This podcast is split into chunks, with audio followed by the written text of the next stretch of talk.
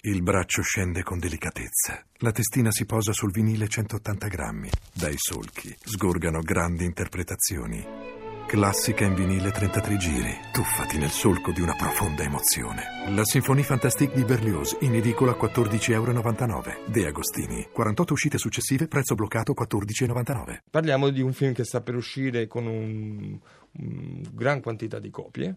Sì, credo con È, è l'uscita della copie, è settimana. l'uscita della settimana un qualche modo, musical sì. eh, tratto dal suo omonimo e più famoso musical eh, che ha avuto 60 milioni di spettatori in 21 paesi, tradotto in chissà quante lingue, eh, che è a Londra da 30 anni, quasi 30 anni, con, così, ancora più famoso di Cats nella sua longevità.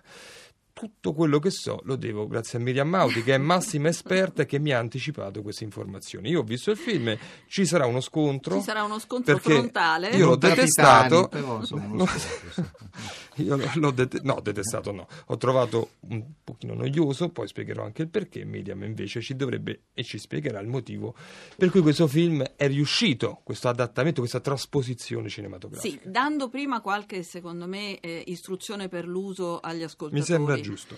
Eh, perché, come noi dimostriamo, il film si può amare o odiare. Eh, secondo me non ci sono mezze misure per il tipo di film, per il linguaggio che questo film ha. È un musical classico, quindi non vi aspettate Mamma mia. eh, Quindi- Pensate più a Sweeney Todd o al Fantasma dell'Opera che non a, eh, ai musical più leggeri che siamo Quindi abituati ci a sono aver visto dialoghi, negli ultimi anni. non ci sono balletti. Non ci sono praticamente dialoghi. Eh, nella versione che è stata preparata per l'Italia, diciamo così, sono doppiati eh, in tutto una decina di eh, non sono nemmeno delle frasi compiute, sono delle, come dire, delle battute di servizio. Quando si fa la carica contro i rivoluzionari parigini c'è un soldato che in italiano dice carica. Insomma, sono battute più o meno di Punto. Cioè, servizio. il- e io l'ho punto. visto in lingua originale, il resto è tutto Il resto ovviamente è tutto cantato, cantato. Sono veramente si, si- è ridotto a pochissime linee proprio di battute il, il dialogo ed è veramente di, di servizio per mh, passare da una scena all'altra. È un film in lingua originale sì. praticamente, nel 99% della, della sua interezza ed è lungo, è più di due È ore. Perché? Perché si eh, riprende il musical classico del teatro e lo riporta. Quindi eh, non vi aspettate ovviamente dei riferimenti eh, completi al romanzo di Hugo. Al quale Questi ovviamente non c'erano neanche non nel c'erano musical. nel musical e quindi il riferimento al quale eh, Tom Hooper, che è il regista di questo film, si è rifatto è proprio il musical teatrale, quello al quale tu dicevi che tu dicevi è diventato un classico, classico, poi certo. del, del- Quindi detto questo, per cui mh, insomma, se andate al cinema e non vi piace il musical, cambiate film, ne escono tanti, andate a vedere un'altra cosa. Sì, posso anche dire che a qualcuno può piacere il musical e non questo film, cioè Mm. non è una, come dire, un sillogismo, perché io trovo che la, la modalità, e poi ci sono anche dei motivi in cui eh, il cantato viene portato in questo film è estrema, Mm. Eh, si canta sempre in- e, e va bene.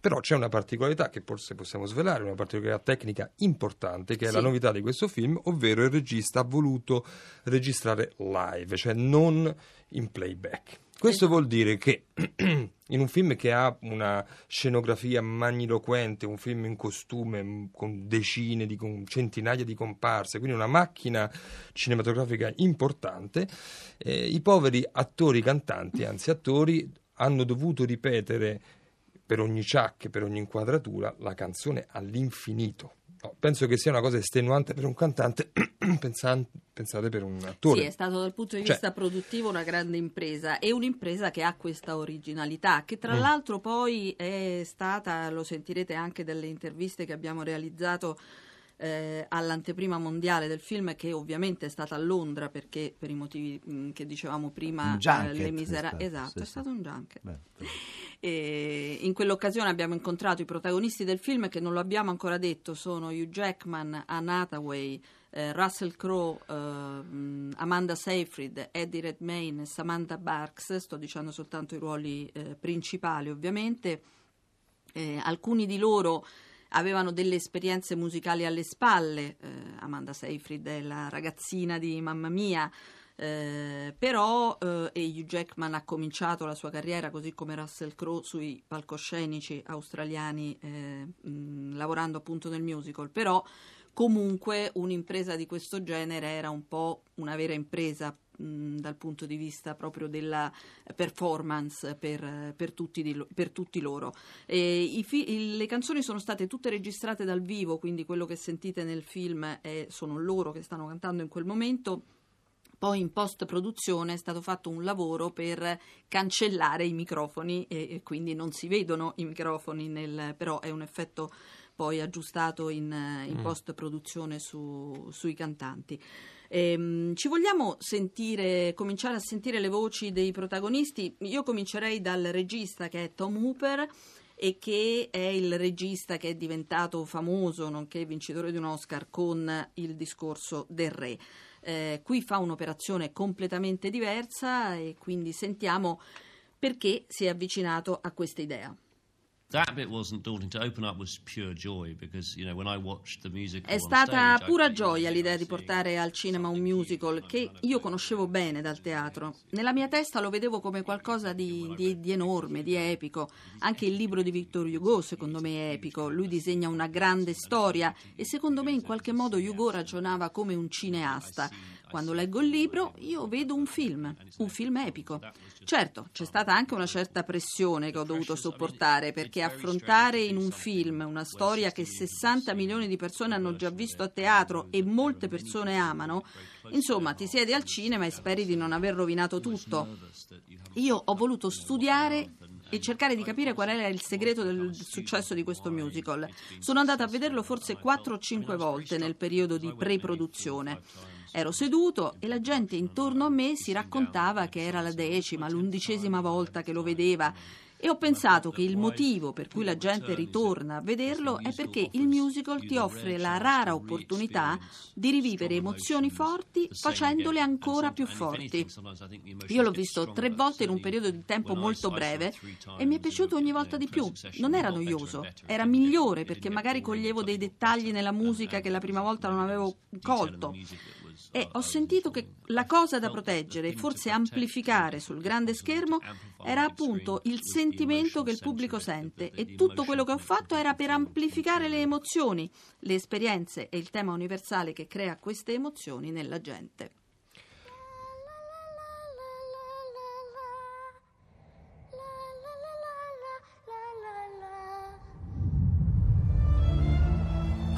Ho freddo.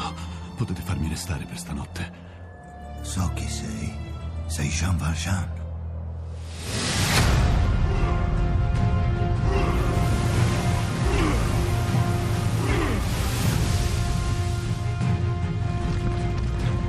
Jean Valjean! Forza, mia cara. Vattene. In a dream, my life would be. Aiutatemi, ho una figlia! So different from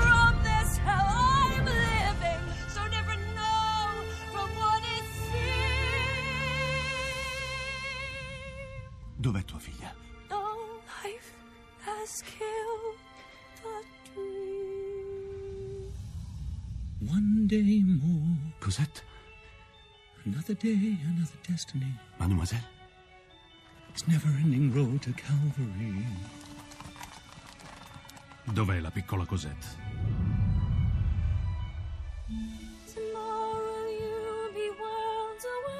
Chi era quella fanciulla? Cos'è? And yet with you my world has started. But he never saw me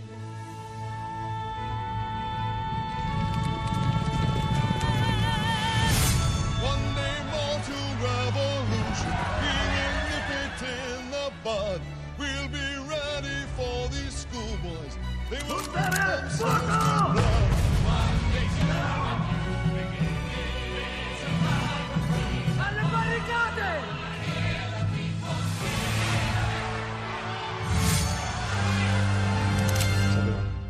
Allora, volevo dire una cosa, che questo trailer che abbiamo mandato in onda Eh, Contiene tutte le frasi. No, è ingannatore, è un trailer ingannatore come sono spesso i trailer per carità, perché appunto, diceva Miriam, con- sembra un film in italiano, parlato, cioè quindi ha contraddetto quello che stavamo dicendo finora, invece è lui ad essere ingannatore. Comunque ci sono molti, eh, molti messaggi che arrivano, con pareri anche discordi. Per Sara Gastone Moschin sarà, eh, mol- è molto meglio di Hugh Jackman, 100 a 0, lui per me sarà il vero Jean Valjean, mentre un altro messaggio non firmato dice... eh, sono contento per i riconoscimenti che ha avuto Hugh Jackman, li eh, merita tutti, sa ballare, cantare, recitare, suonare fisicamente è quello che è. Vabbè. Allora, qualcuno ci dice, ma avete fatto voi questo montaggio? No. non l'abbiamo fatto noi e soprattutto il film non è così. Andiamo avanti, Miriam. Allora, il mitico Hugh Jackman. Che riporto ha un già- aneddoto che mi è stato detto Sì. da fonte assolutamente autorevole, Affidabile. affidabile, che il film inizia in, mm, Jean Valjean in un bagno penale, sta tirando eh, una corda con altri carcerati, galeotti. galeotti, eh, in una scena veramente molto importante. Per prepararsi a questa scena eh, non ha bevuto per 36 ore.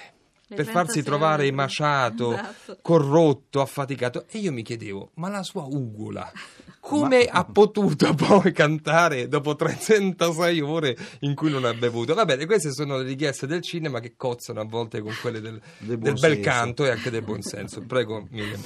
Allora, Hugh Jackman, che ha già vinto un Golden Globe per eh, questo ruolo e che è candidato all'Oscar come miglior attore protagonista, anche se secondo me nella stessa categoria con Daniel Day-Lewis non credo che ce la farà, però eh, a proposito di questo suo impegno, che come dicevi è stato anche fisico nel film, ci dice queste cose. A well written musical theatre song advances the plot and the character. Una canzone ben scritta in un musical ben, scri- ben scritto porta avanti la storia ed il personaggio. In un musical invece mal scritto hai la scena che ribadisce quello che hai appena cantato. Nei Miserabili la storia va avanti continuamente, intensificando i momenti importanti e decidendo di cantare live dal vivo. Tom Hooper ci ha dato il dono che ci serviva. L'idea di cantare in playback per tutto il film era orrenda. Sarebbe stata orribile e difficile e malgrado tutta la difficoltà di cantare dal vivo, secondo me è stato alla fine più facile così. È un po' come quando fai le scene di nudo al cinema, con le quali peraltro io non ho alcun problema, forse per l'australiano che è in me. Comunque, all'inizio tutto sembra molto strano sul set. Dopo un'ora non ci fai più caso.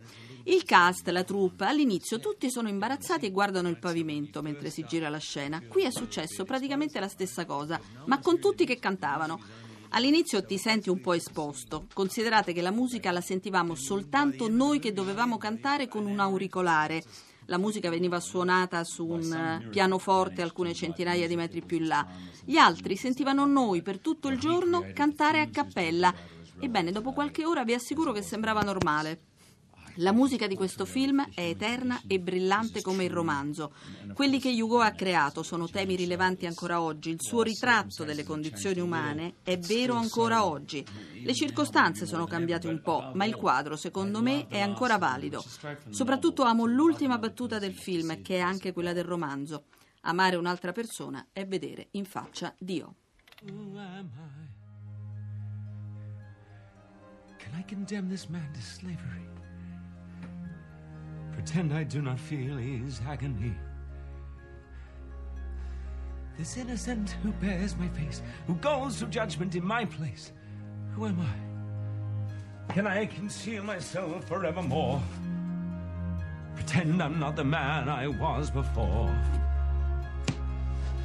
And must my name until I die be no more than an alibi? Must I lie? How can I ever face my fellow men? How can I ever face myself again? My soul belongs to God, I know. I made that bargain long ago.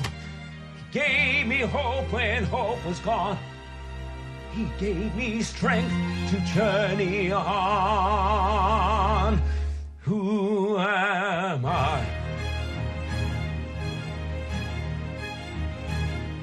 Who am I? Ecco qua, è Jean Valjean, ce lo dice lui. Eh, mm, il buon Hugh Jackman forse avrà qualche difficoltà contro Daniel Day-Lewis, secondo me non avrà eh, difficoltà Anne Hathaway a portarsi a casa l'Oscar per la migliore interpretazione no- da non protagonista. Eh, per questo film, a proposito di sforzi fisici, ha perduto 12 kg in 5 settimane e si è fatta tagliare i capelli nella scena in cui alla povera Fantine vengono tagliati i capelli con un coltello, che è una cosa tremenda. E queste sono classiche performance degli attori Degli americani, attori che americani, secondo me sì. si eccitano a- ad alzare il livello della difficoltà